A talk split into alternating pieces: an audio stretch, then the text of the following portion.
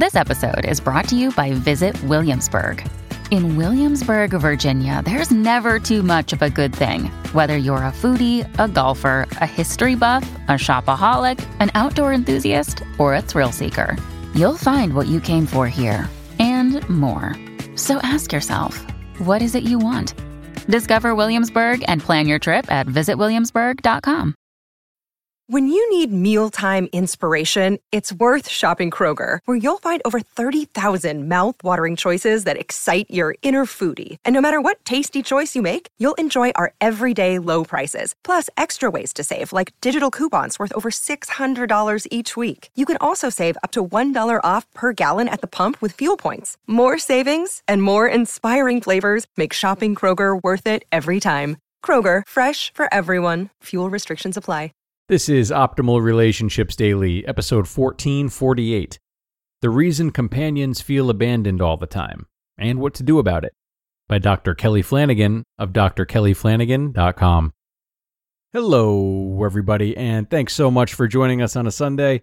I'm Greg Audino, and this is Optimal Relationships Daily, the show on which I read to you from some of the best relationship building content around in about 10 minutes or so. Now, today we'll turn to one of our newer contributors whose work I'm excited to keep on sharing. We have a really dense post today from Dr. Kelly Flanagan about how to cultivate more appreciation and love towards our companions uh, so as to help keep them from being abandoned or feeling abandoned. So, let's jump into this article now and start optimizing your life. The reason companions feel abandoned all the time and what to do about it by Dr. Kelly Flanagan of drkellyflanagan.com. I almost completely ignored her. It was near the beginning of a very busy Wednesday. I had behind the scenes promotional work to do for my book, True Companions, and two podcast interviews to record in the afternoon. My wife had a full day at her office and a school board meeting in the evening. She reached out to me around mid morning and asked if I could use an app on my phone to place a lunch order for her at a local Thai restaurant which she would then pick up herself. I glanced at the text preview on my lock screen and went back to work. Fortunately, I was saved from the kind of inaction I would later regret by a word that popped into my head. I'd explained the word to a client earlier in the week. The word was habituation. The dictionary defines habituation as the reduction of psychological or behavioral response occurring when a specific stimulus occurs repeatedly. For instance, Let's pretend that when I put on my blue jeans these days, they are for some reason quite a bit tighter and less comfortable than before the pandemic. Just pretending, of course. Little creative license. Ahem.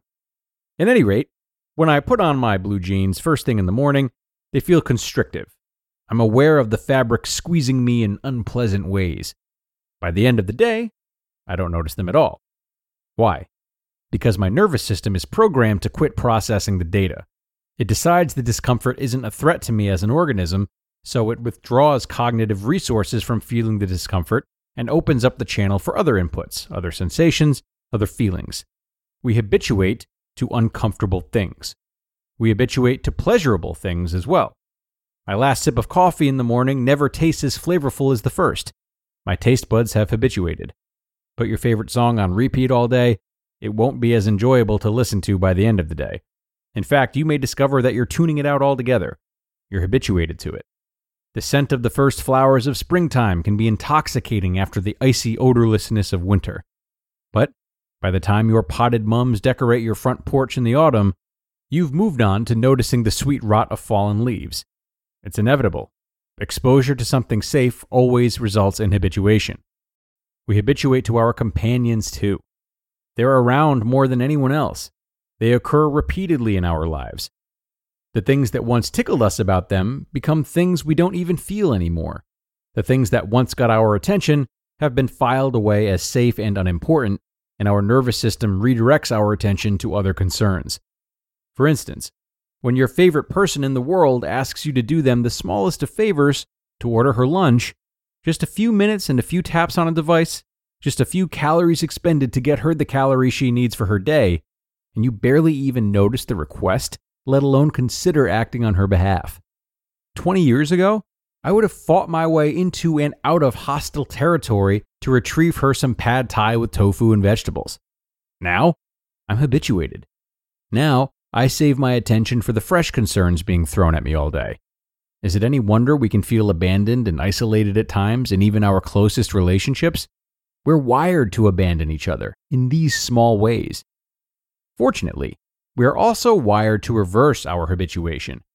According to research by Stanford psychologist Laura Carstensen, which I present in True Companions, the priming of our fragility can radically reorient us. It's what happens when you let in the awareness that all of life, the whole hard and holy ride, everything you're traveling through and everyone who's traveling with you is temporary, impermanent, transient, fragile. The dictionary defines prime as to prepare or make ready for a particular purpose or operation. To prime our fragility, then, is to take something that most of us spend our lives ignoring out of fear and sadness death, mortality, and loss and to put it to use to resensitize ourselves to our companions, to unhabituate, if you will. Carstensen says that the inevitable effect of priming our fragility is to become more present to, more grateful for, and more loving towards our truest companions. On a Wednesday morning, I let my fragility be primed.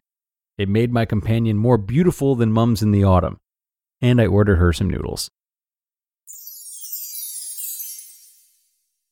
You just listened to the post titled, The Reason Companions Feel Abandoned All the Time and What to Do About It by Dr. Kelly Flanagan of drkellyflanagan.com. And thanks a lot to Dr. Kelly for this awesome post and a really important reminder. It's a very stoic approach to be able to look at the things in our lives that we love and consider that this may indeed be the last time we see them. It sounds like a really great antidote to the very problem that Dr. Kelly is describing. However, I would argue that even this sense of awareness and brave introspection can be subject to habituation as well. Can we get so familiar with that kind of intensity that even it stands to lose our attention? Most likely, says I. And with that being said, I encourage you to take this post and apply it, but be patient with the natural ebbs and flows. It's only human to go through phases of a lack of gratitude and appreciation, even after we try our best to be more present. So trust that making those efforts towards presence are enough and that they're noticed and that they do make a positive difference for you over time. Even I today uh, find myself feeling like I need a reminder that they aren't bulletproof. Uh, but that doesn't mean that they aren't the best we can do.